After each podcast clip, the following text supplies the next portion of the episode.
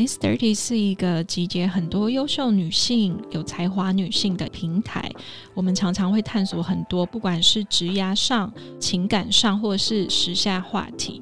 我们希望透过 Miss Thirty 的平台，可以了解更多女生的声音跟想法。想要参与 Miss Thirty 的聚会活动，跟更多优秀的 Miss Thirty 们有交流，欢迎在 LINE 社团搜寻 Miss Thirty 女子会。Hello，大家好，我是 Miss Thirty 的 Vanessa，我是 Miss Thirty 的 Grace。我们今天呢要来跟大家聊一聊 What's your comfort zone？我有去做过那个 MBTI，然后我就去做出来之后，就发现哦，我是内向人。然后呢，内向人就是当你今天在外面很累的时候，你充电的方式是你自己一个人。就是有可能是户外，也有可能是室内，但就是你自己一个人的时候，你可以充满能量。然后有一群人是外向型人格，就是当他们今天很累的时候，他们是需要去更热闹的地方去得到那个能量。那所以其实这两个也没什么不对，就是在讲怎么样的空间、怎么样的环境能够让你感到最放松，然后能够提升你的能量。所以我们呃这个月其实我们围绕的主题都是在讲如何打造你的 comfort zone。那 Vanessa，你的充电方式是哪一种？我其实应该也是那种内向型的人格，我就是一个蛮爱宅在家的一个人，所以我会觉得说，我自己的 comfort zone 的一个方式，其实就是好好的待在家，然后躺在沙发上面，真的是那也是我最爱的，对，然后就是看一些无脑的剧，没错。点一堆炸鸡，然后在那里，我觉得就是我一个很舒压，然后没人管我，然后不修边幅，我也不用化妆，然后内衣脱掉，我觉得这就是这就是我觉得很舒服的一种方式啊。Grace，我觉得你好像也是这一个路线的，我是我是非常懒得出门，如果没什么事的话。我就是可以一整天都待在家里，然后尤其是像我们很常不是办完活动嘛，那我就发现到我们身边有一群人，他们是办完活动还要再去趴，对，才会让他们感到舒压。但是我是那种办完活动，我一定要立刻冲回家，然后就是你刚刚那个场景。就是躺在沙发，所有我身上的盔甲全部都丢掉。对，然后我就是再也不会跟任何人讲话。我就觉得哇，那个 moment 是我每一次活动要结束的时候就在想象的那个画面。我觉得还有一个就是打吃，哎，哦，就是一个报复性饮食。对，就是我，我觉得这这些行为就会让我觉得好舒服。可是我们那么爱待在家，所以我就很想知道说，那你对你的居家环境，你会特别有什么样子的？摆设啊，或设计嘛，让你比较舒服的在家里。嗯，就像嗯，很多人对于居家会最在意一个地方，比如说有些人觉得家里的心脏是客厅或是饭厅这种。嗯，那我自己可能因为我我其实大部分的时间都是跟家人在一起住的。嗯，那我会很在意我自己的私人空间，所以我觉得最重要的地方好像就是我的房间。对，那有没有什么东西是一定要出现在我的房间？我觉得就是蜡烛跟夜灯。对，那因为现在当然就是有烛台灯啦，所以他们就是融合一起。但是我觉得我发现我自己是对嗅觉、香味跟灯光，而且我一定是很敏感，很敏感，而且我一定是就是会选黄灯，就是比较暖色调的，比较好睡。对，那 Vanessa 你呢？我自己在我居家空间让我觉得舒服，其实是颜色上面的统一。嗯，你是不是有那个颜色控？我有。我家其实一开始进去的时候，其实有很多五颜六色哦，真的。嗯，就是沙发是橘色的，然后真的假的？的厨房是绿色，你有来过？嗯嗯。里面房间里的床罩就花花绿绿的，其实我看了觉得非常不舒服。嗯。那我觉得就是用最少预算去改变的方式，其实你就是把。颜色全部都统一，嗯嗯，所以我就开始从客厅的那个沙发抱枕的颜色开始去调整，然后呢，里面床的床罩什么全部都换成灰色系或莫兰迪色，嗯，就是让整个空间的色彩是一致的。我甚至连厕所所有的洗沐用品的外壳全部都去买，就是透明跟白色跟灰色，甚至连牙刷跟毛巾不会有其他的颜色。你好，所以我是一个在视觉上面要求非常统一的一个人。我会我看到了，我开始就会觉得，哎，我心情很好，嗯，很疗愈。我甚至连就是家里那种花花绿绿的碗盘，全部都被我丢掉。就是我开始购入大量一样也是莫兰迪色，然后白色、灰色的色系，让整个家里的空间都是在我舒服的颜色里面发生。这就是我觉得那好像是最快去打造我的 comfort zone 的一个方式。嗯。而且，因为我发现，就是当今天空间里面的颜色越单一，它其实会让你的心情越平静。对，然后如果你想要有风格，其实我觉得这就是一个最简单的一个方式。但是我很羡慕一种是，他可以把老旧的配件融入在家里空间的那一种人。对，而且。融入的不奇怪，对，就是它摆起来，你就会觉得哇，好有一种复古又结合前卫又碰撞的风格，这是我目前比较做不到的。嗯，我觉得居家品味这种东西好像是需要培养的，就是你必须可能看很多，不管是 Pinterest 或者是 Instagram 的照片，或是那些居家设计师他的案例分享，或是杂志啊，你就可以得到比较多的灵感。那你是一个喜欢走出户外的吗？因为很多人以前是他们在家可能待久了，那现在选择很多方式是去深山里露营啊、野营这种。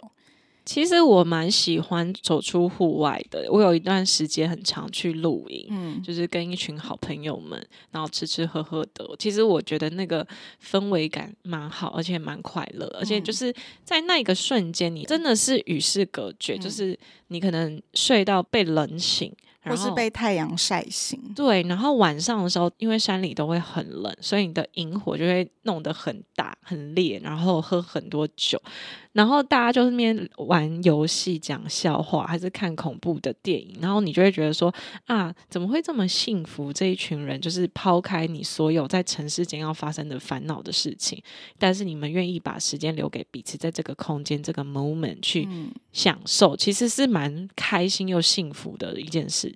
你是不是也曾经去录过音？就是一次，也是目前为止的，就是唯一一次。但是我觉得那个时候，嗯，可能我自己还没有办法去享受到在户外跟。呃，大自然的美好，就是那个时候，我反而会觉得怎么步调这么慢呢？我很想要看看手机里面发生什么事啊，工作上发生什么事啊。那我记得那时候是两三年前，可能刚刚创业的时候，嗯，所以我觉得那个时候自己的状态可能就是还是处在一个很紧绷的时候，所以我没有办法静下心来去享受那一切。但是我现在觉得，哦，我好像三号可以。理解大家为什么这么喜欢，就是假日就往深山里面跑，就去露营，然后与世隔绝。所以我就觉得，好，如果有机会的话，我也是蛮想再试一次看看。那我会建议你下次露营的时候，你可以试着自己搭帐篷，然后自己生火，就是所有的事情你都你都不可以叫人家做，你都要去做，你就会觉得说啊。你做完，其实你会蛮有成就感，而且其实时间就会过很快。因为你可能在组装那个帐篷的时候，你不知道怎么弄，所以你可能要 Google 很久，就是你会花很多的脑力，跟你真的动手去做。我觉得那个快乐比较深入，比较踏实。对你可能就会慢慢感受到，其实露营有很多它的乐趣。它不是说只有吃吃东西，然后一群人喝喝酒。对，我觉得在那个过程中，你你有机会与大自然为伍。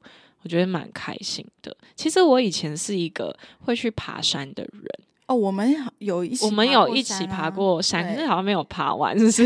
我忘记，好像就去吃 brunch 了。对，就是我，我其实觉得爬山也是一个还蛮疗愈的一件事情。对，我也蛮喜欢爬山，或者是去去海边，我也蛮喜欢，就是看看大自然的一些风景的变换。有时候你也不是说你要去。